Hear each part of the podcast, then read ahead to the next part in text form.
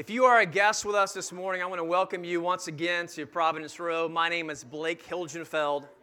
I'm one of the pastors here, and we are very grateful and thankful that you're here uh, on this Father's Day. And as Aaron said, uh, fathers, we celebrate you. We're grateful and thankful for, uh, for you and the way in which um, you're calling to, to lead out in the family and to, uh, to point your kids to Jesus, as we're going to kind of look at today more. We're going to flush that out as we get into the text this morning.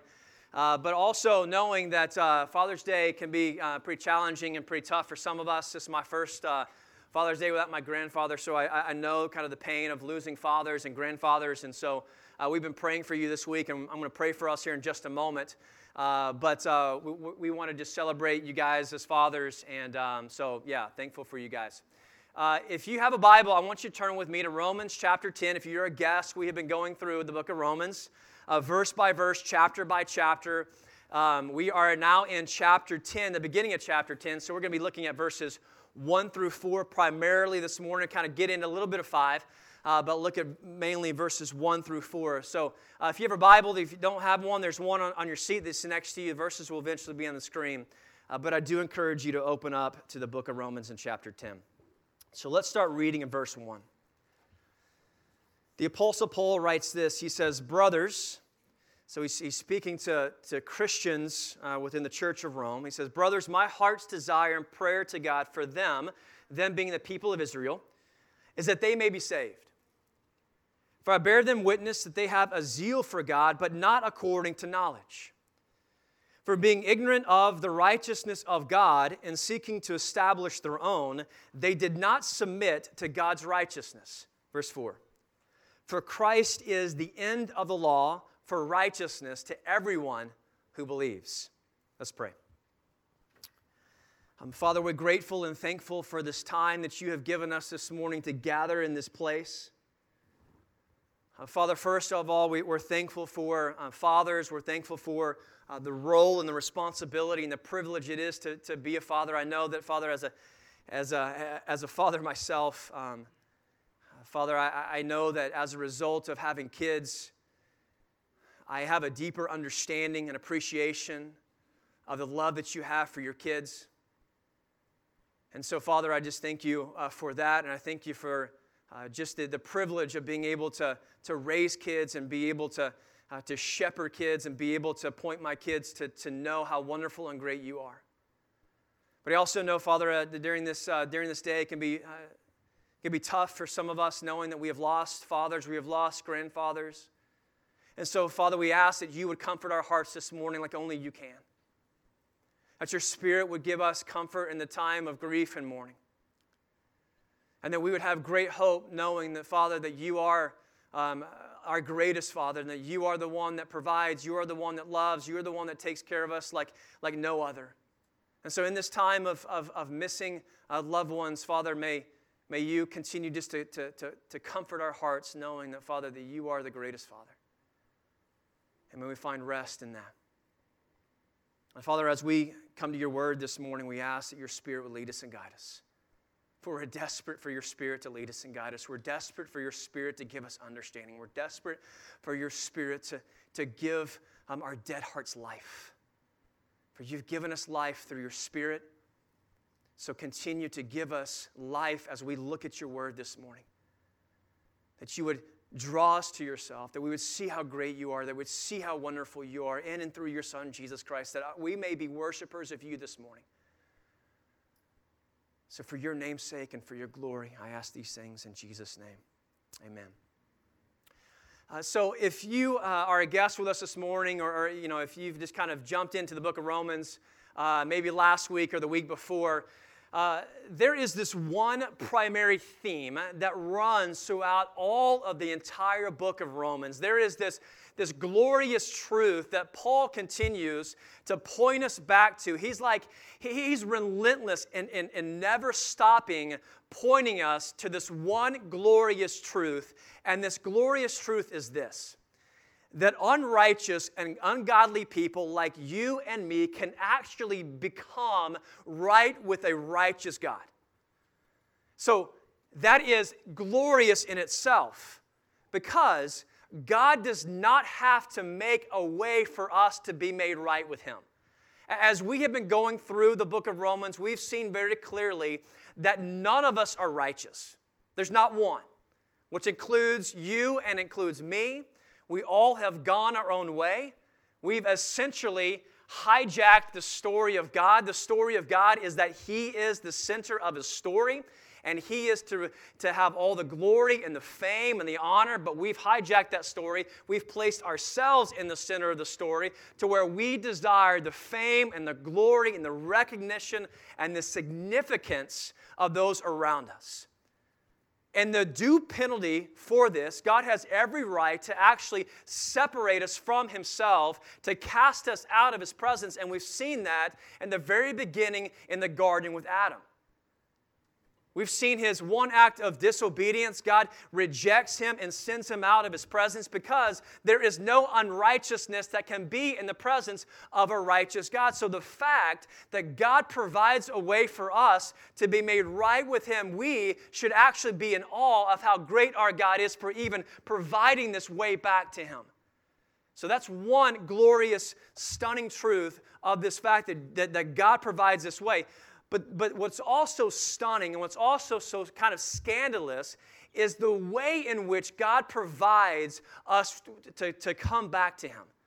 So not only is it stunning that God provides a way, but it's stunning because of the way in which, or the means in which He provides this path that He provides for us to come back to Him. Because here's the reality as we uh, look outside these walls, the world is full of, of ways in which we can actually, well, I, I say actually, it's not really ways, but the world has ways in which we can become right with God. And the predominant way of the world, if a person is looking to be made right with God, that's a big if, right? That's a big assumption that a person is actually looking to be reconciled with God. But if a person is looking to be made right with God, the world says the predominant way to do this, to restore your relationship with God, is to live good and right and moral lives before God so that He would accept you. So, so this is the way of all major religions today. What all major religions today teach is, is that God is righteous and we are not. And the way in which we become right with God is trying our best to live up to God's righteous standards. So be good, be kind, be kind to Mother Earth, be kind to your neighbor, Try your best, try as hard as you possibly can to live up to God's standards, and definitely don't do the things that God is asking you not to do. So, in other words, it's God's work plus your work, which equals justification or salvation. That is the predominant way of the world. Now, the question is is that the right way? Many people believe so, even within the church. I read this statistic this week that 80% of church members within the church in the United States believe that they actually can get to heaven by their good works. 80%. And this is what the people of Israel believe. This is what the people of Israel, this is the path that the people of Israel were going down, that they could actually earn their way to be made right with God through their righteous actions, through their righteous behavior, by trying to live up to God's standards. And this is the predominant way for the world today. We're going to look at verse 1. Paul says, Brothers, my heart's desire and prayer to God for them is that they may be saved. Verse 2 For I bear them witness that they have a zeal for God but not according to knowledge or not according to right knowledge. He goes on to say, For being ignorant of the righteousness of God and seeking to establish their own, they did not submit to God's righteousness. So Paul is saying there is a way to be made right with God. There is a way.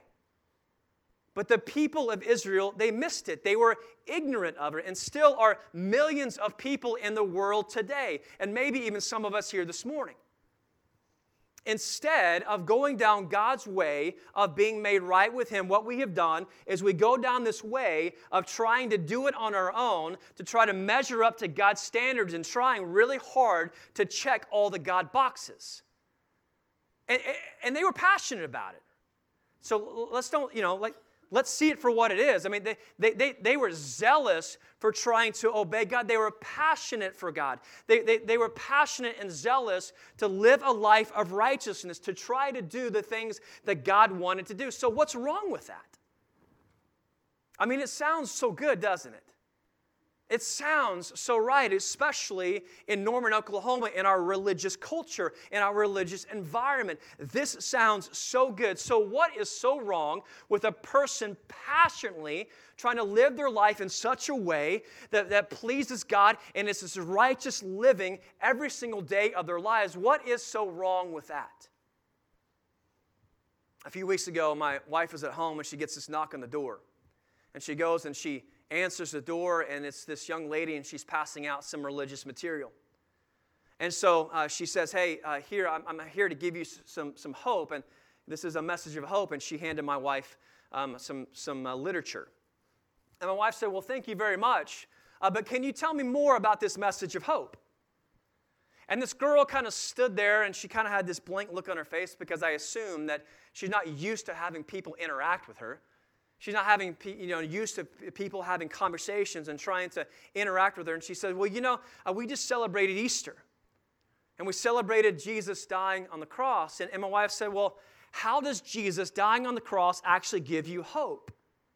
And the girl kind of had this look on her face of, um, like, I don't really understand that question, or I don't really know, really know the answer. She said, Well, you know, Jesus died as an example for us to follow. She said, You see, there are these standards in which God has set before us, and He requires us to live up to these righteous standards. And my wife said the most important question that she could ask this girl she says, Well, what hope do you have that you've actually measured up to God's standards? Like, like, what hope do you have that you've actually measured up to this righteous requirement that God has set for you that you are to live? And the girl stood there and she says, I don't. I don't know for sure, but I'm trying my best. So, guys, what? Like, how can we blame this, this, this girl, right, who, who's trying her best to live up to God's standards? It's, I mean, it seems so good, doesn't it? It seems so right. But just like her, and just like the people of Israel, and just like so many people outside the church and even inside the church, we are trying our best to love God and obey Him in order to be right with Him. So the question is, what is so wrong with this? Here's the problem. If you or me or the people of Israel or this young girl if we look to our own works of righteousness, if we look to our own behavior, if we look to how we actually measure up to God's standard and try to live that out, we've got to do that perfectly. That's what Paul says in verse 5. Look at it. He says this He says, For Moses writes about the righteousness that is based on the law, that the person who does the commandments shall live by them. What Paul is saying is this if you go down this path, all right, so if you go down this path of trying to, to, to, to, to make yourself right with God by relying on your own works of the law, then the only way that this is going to work for you or anyone else, that, uh, else out of this place, and myself, is that we have to obey God perfectly in order to have life. So, so in other words, like if we're going to look to our own report card of obedience, it has to have A pluses across the board. Like there is no room for A's, unfortunately. I would kill to have an A in college and high school. A minus, there's no room for A minuses. It has to have A pluses because the reality is, is there is no room for failure. Because one failure, one act of disobedience to the law requires God to lay out this plan of separation, of condemnation, of removing us from His presence. Because, as I mentioned earlier, there is un- no unrighteousness, there is no sin that can remain in His presence. Just one, guys. I mean, we see it in Adam. And there is nothing that Adam can do to reverse the curse, no matter how good he tries to be. And Paul says this in, in the book of Galatians as well. He says this. Let me read it to you. It's going to be on the screen. For all who rely on the works of law are under a curse. For it is written, Cursed be everyone who does not abide by all things written in the book of the law and do them. So he goes on to say, Now it's evident that no one is justified before God by the law, for the righteous shall live by faith. Listen very carefully. The reason why there is no hope for this young girl who is trying to do so right, the, the, the reason why there is uh, that the people of Israel need to be saved, even though they are living a, a life of obedience and, and, trying to love God and trying to do His will. The reason why none of us inside the church, outside the church, who are looking to our own righteousness will not be in the kingdom of God is because no one's good enough.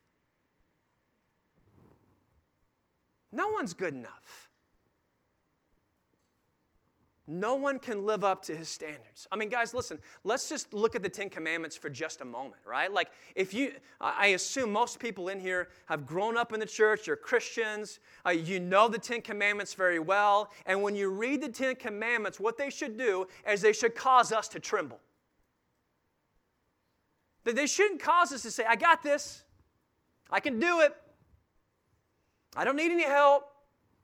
I'll pull up my bootstraps and I'm going to work really hard because I feel like I can, I can live up to these standards. They should cause us to say, Woe is me. Woe is me. Because what happens when you lay your life down? What happens when you lay your own character side by side by God's commandments?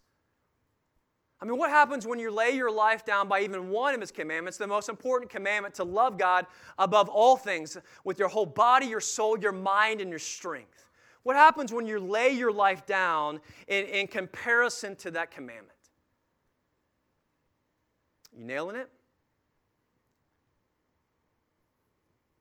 Listen, as we do this, as we take our life and as we take the commandments, they should serve as a mirror to show us who we really are. And as we do this, Charles Spurgeon says this what should happen within our soul. He says, when the law comes home to our soul, it's like this light in a dark room revealing the dust and the dirt which has been, been unperceived. It's the test which detects the poison of sin in the soul. So he says, gaze into their depths, into the depths of the law, and see how terrible the holiness in which they require. And as you understand what the law demands, you will perceive how far you are actually from, from fulfilling it and how sin abounds where you thought there was little or none of it. Listen, even now, if we think that we can actually live up to God's standards in, in order to be made right with Him, we're actually breaking it because we're guilty of what we're called, what's called pride. I got this. I can do this. I don't need any help. I got this on my own. It's called pride. And pride, just like lust and just like adultery and just like murder, breaks God's commandments and law. And so that places us all in the same boat, doesn't it? It's not like we're the righteous ones and they are the uh, you know unrighteous ones. We're all in the same boat. Every single one of us. And this is tragic. And this, this path is, is deadly. So the question is like, what path are you on? Are you on this performance treadmill path? Like believing that God's going to accept you if you just go the extra mile. Or are you, you know, believing, is your pride telling me, you, telling you you got this, you don't need any help, that you can make yourself right with God on your own? Listen, we need to, we need to hear this warning loud and clear this morning loud and clear that if we go down this path of thinking that we can actually be made right with God on our own effort and works and righteousness, there's no hope for you, there's no hope for me, there's no hope for this young lady or the people of Israel because no one is good enough. Seeking to establish your own righteousness will actually lead you away from God and not to Him.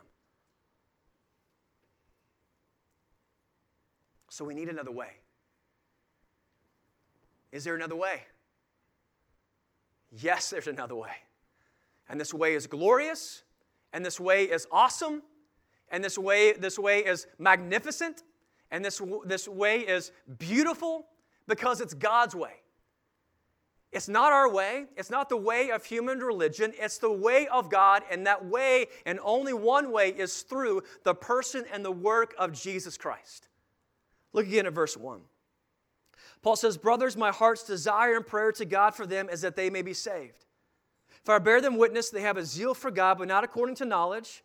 For being ignorant of the righteousness of God and seeking to establish their own, they did not submit to God's righteousness. Verse 4 For Christ is the end of the law for righteousness to everyone who believes. Guys, I want to make this as simple as possible this morning because I know my heart needs simplicity. I know my seven year old son is in here. He needs this to be simple. Because what I'm about to say is the most important thing that you can hear, the most important thing I can hear, and definitely the most important thing my son hear. And it's the one thing that I've been praying over him since the day that he was born, because this is the only thing that can actually save his soul. And it's this there's only one human being who's ever measured up to God's standards. There's only one human being that has ever obeyed God perfectly. There's only one human being who has a perfect report card. There's only one human being who was nailed, no pun intended, all of God's do's and don'ts.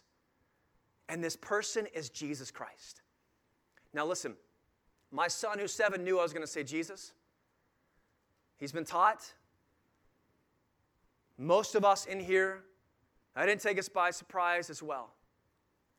But what you need to see, and what I need to see, and what my son Davis so desperately needs to see every moment of his, of his life is this truth that when we stop looking to our own righteousness to be made right with God, when, when, we, when we finally realize that we can never measure up to God's standards, when we finally realize, when we see the law and it reveals the darkness within our heart and it begins to expose our sin and it begins to expose who we really are apart from God, when we begin to see this and we look not to ourselves, but we look to Jesus Christ, this is what happens to you and me and the Son that I so desperately love. God credits Christ's righteousness to you. God credits Christ's perfect obedience as your obedience.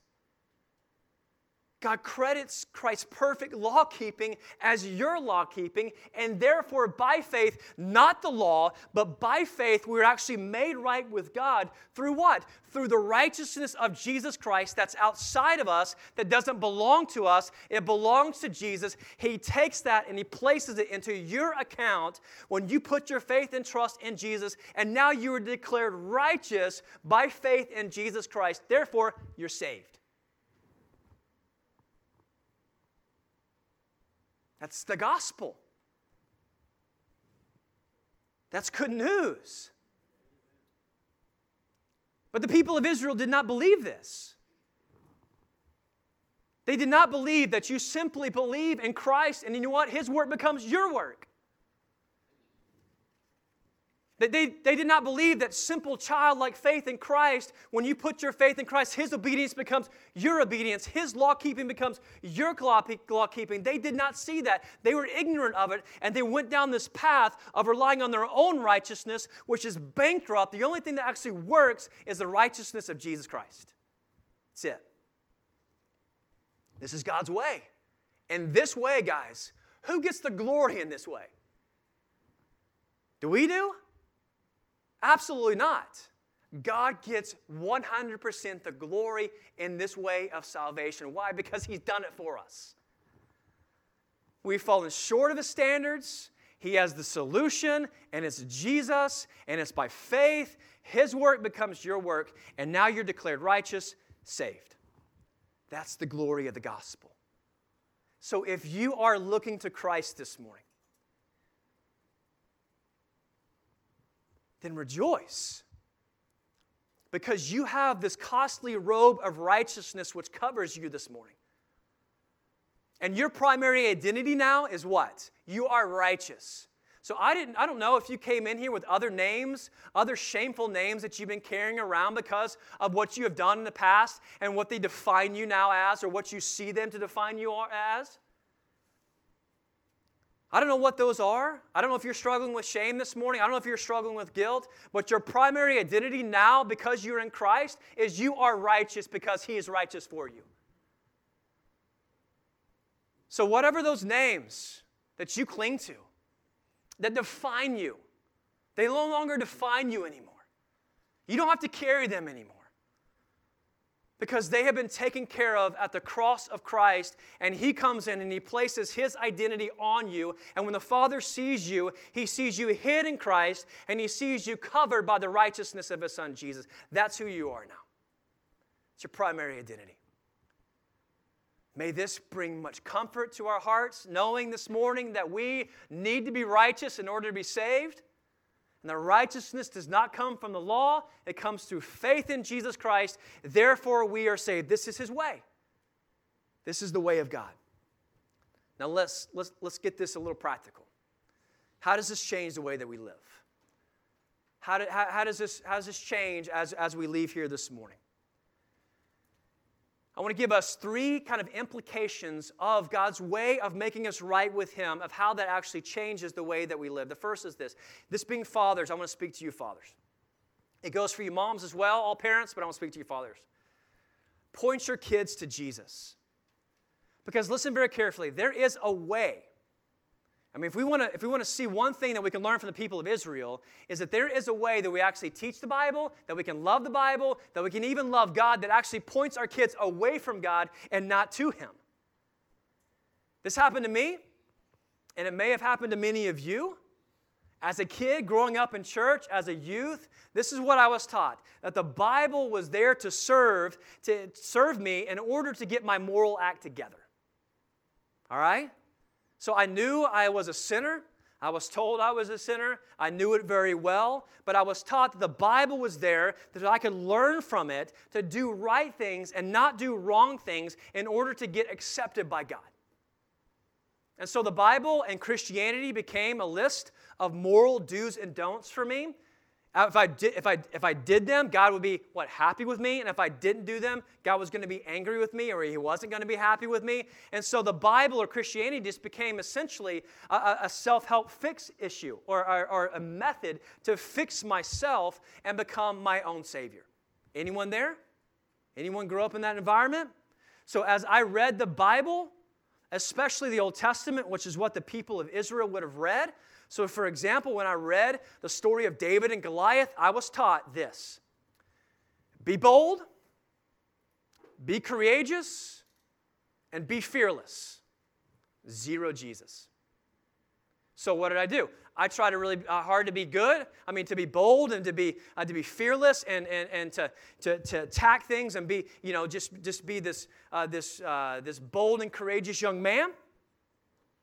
When I was taught the story of Jonah, I was taught I better obey God or I'm going to be punished by being swallowed by a big fish.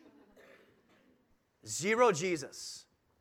So I had this knowledge of the Bible, and it's actually deadly knowledge, guys. Because why? Because it was absent of Jesus. Like I had this, this knowledge essentially of the Bible to become what? My, my own Savior. And Jesus was not even present. So listen, fathers, if you love your kids, May we never stop teaching them and showing them that there is only one way to be made right with God, and it's not in themselves, it's through the perfect work of Jesus Christ. Guys, we need to, to, to, teach them not five steps to improve themselves. We need to show them how they are actually dead in sin, and they need a perfect Savior who can come and rescue them from that which they can never save themselves from. So, yes, let's teach him the story of David to be strong and courageous. I want my son to be strong and courageous and fearless. But, guys, let us not stop there. Please don't stop there. May we continue and tell him that there is a greater king than King David and that he came to fight to fight our greatest enemies of Satan, sin, and death. And the King of Kings, Jesus Christ, came and he humbled himself to the point of death on the cross. And it looked like he was going to lose the battle, but he conquered the battle by being raised from the dead. And if my son or any of our kids in here look to Jesus, he will free them and save them from that which they can never save themselves from, and that is sin and death. That's what they need. That's what they need. Let's teach them the story of Jonah. Let's, let's warn them that, that chaos and destruction comes into our lives when we don't obey God. That's true. That's true for all of us. We see that in our lives, guys, that sin begins to unravel everything in our lives.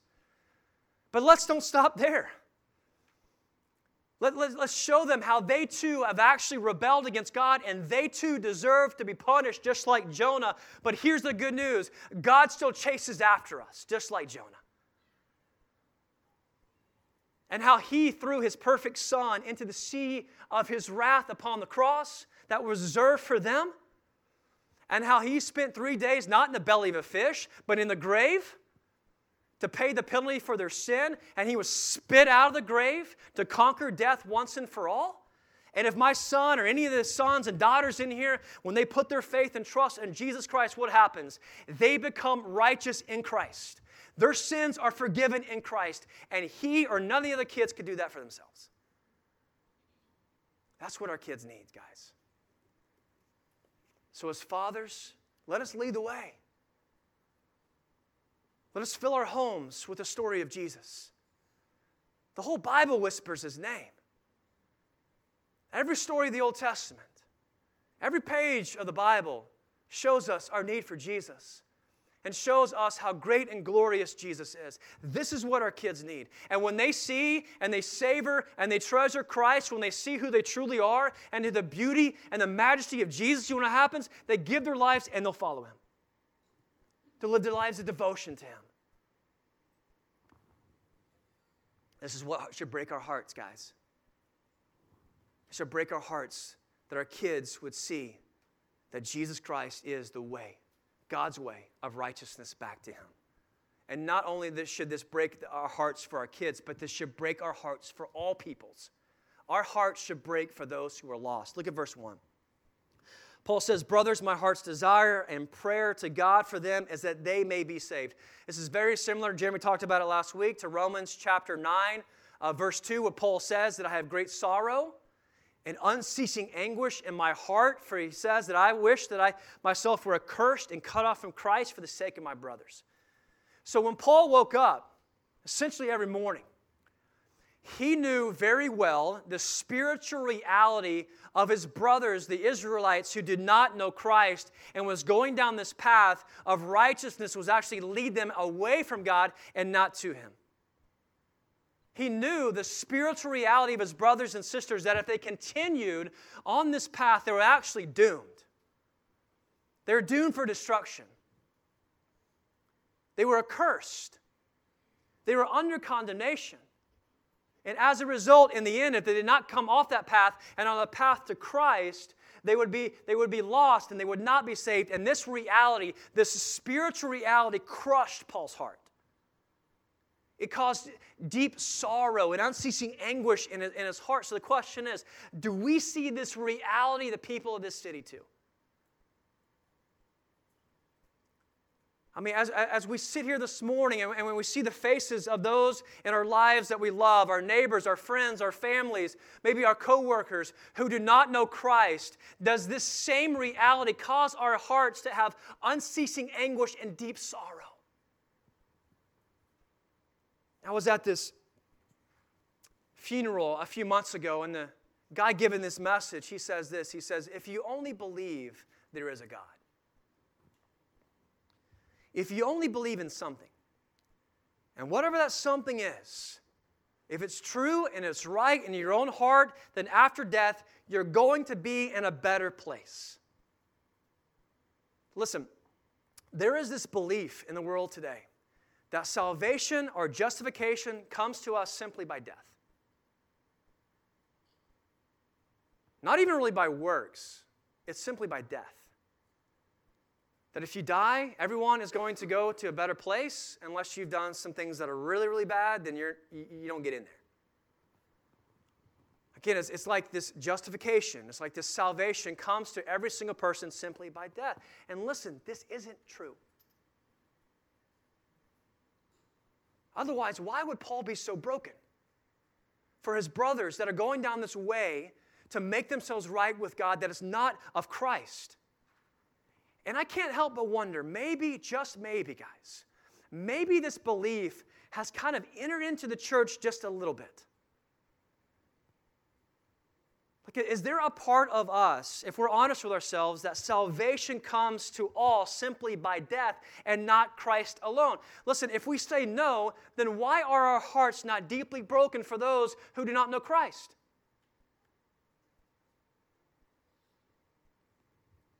Is salvation through Christ alone?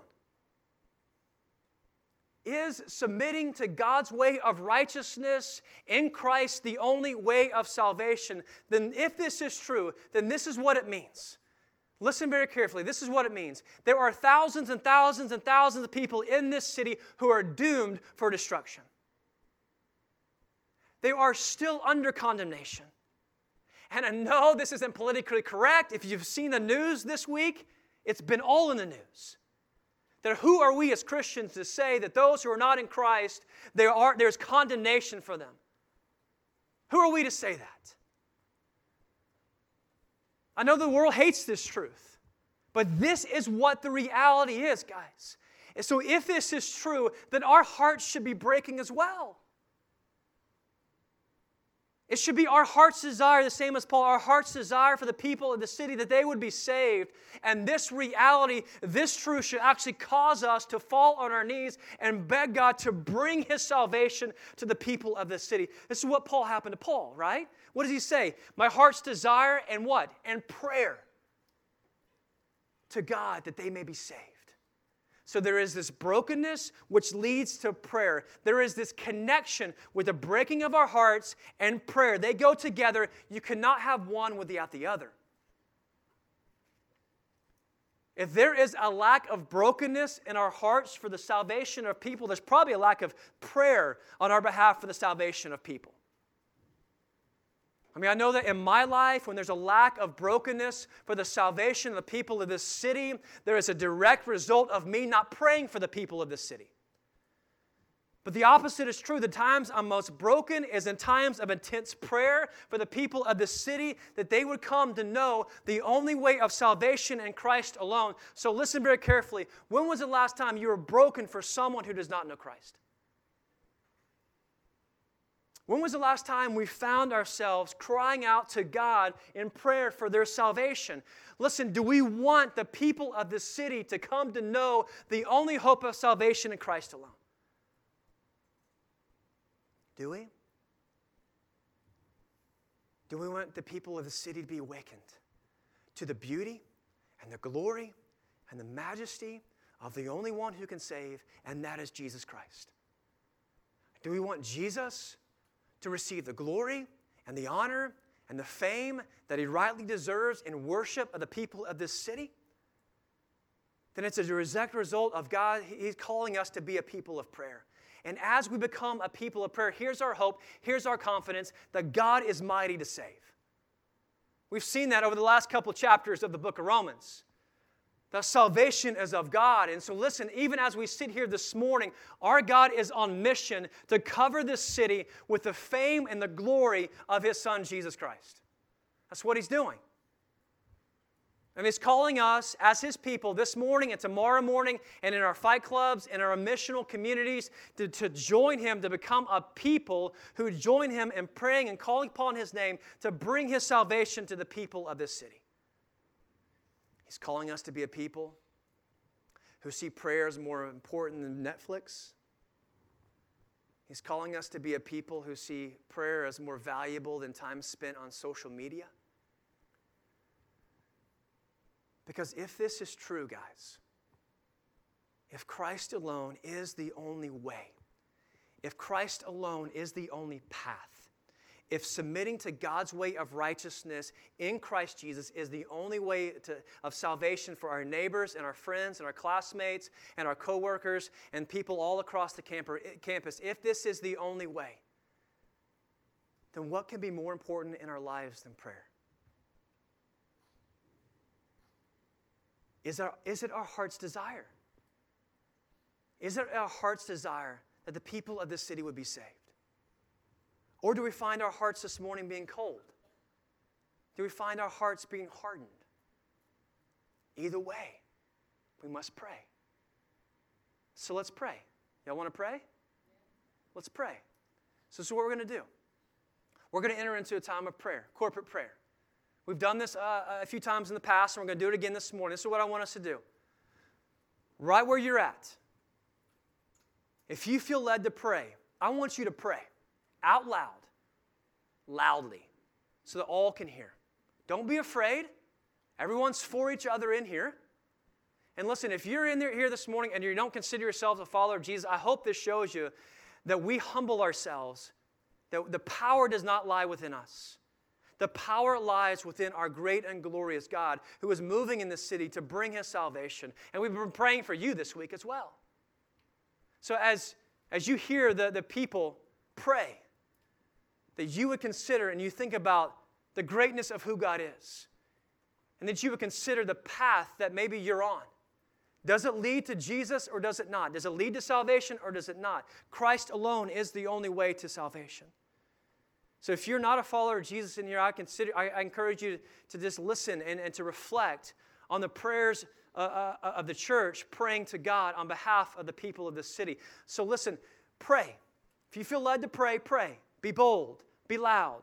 Then I'm going to close our time, and then we're going to continue to worship by taking the Lord's Supper. Y'all, y'all want to do this? Okay, let's pray. Every, um, every time we gather together as His people, as you know, we take, uh, the, take the Lord's Supper. If you're a guest, um, there's a reason why we do that every single time we gather together. It's a visual reminder of our need for Jesus. It's a visual reminder of the greatness of Jesus. It's also a visible reminder that we're all in the same boat.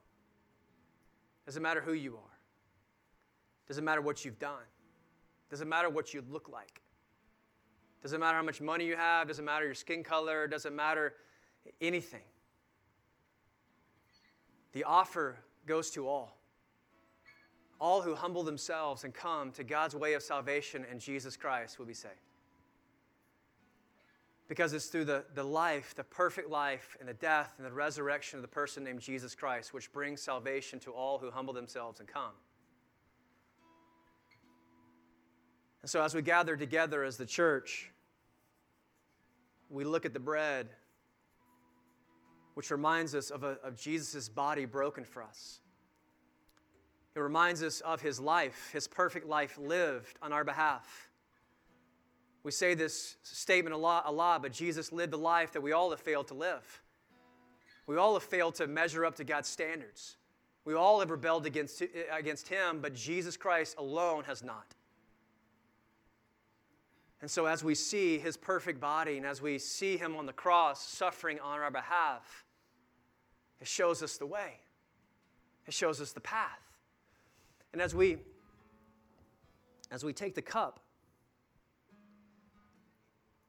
It's a visual reminder of his blood shed to cover all of our shortcomings, all of our failures, all the times we have failed to measure up to God's standards, and it covers it. It washes away. The blood of Christ is the only thing that can wash away. It's the only thing powerful enough to wash away all of our failures, all of our sin, all of our shortcomings, all of our transgressions. His blood is the only way.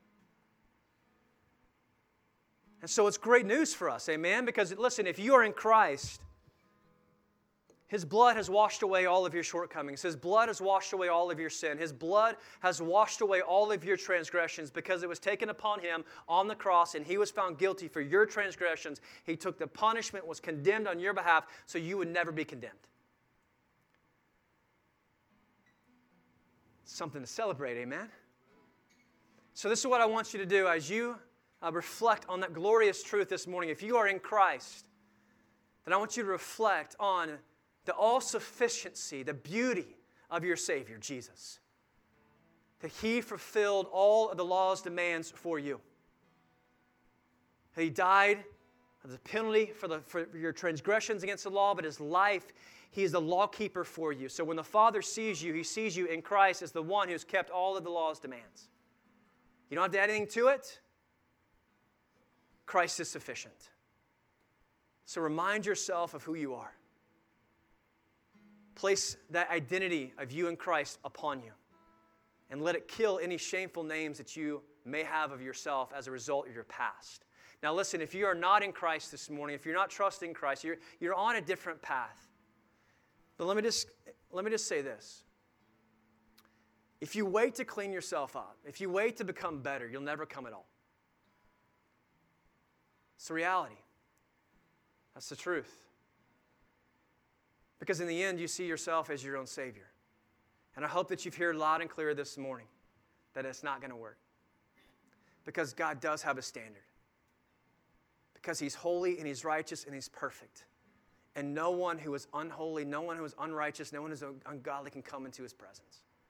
But Jesus is the answer, He is the solution. And all who humble themselves and believe, God credits Christ's righteousness and perfection to you. Therefore, you're saved. So come. He's your only hope. He is the only way, He's the only path. So come this morning. But if you choose not, I encourage you to stay where you're at and continue to reflect on this path that Jesus is the path to God. He's the right way. Stay where you're at and reflect. But if you are in Christ, when you're ready, I want you to come and I want you to partake of the Lord's Supper. There's two, two stations here and there's one in the back. When you're ready, come and celebrate your Savior.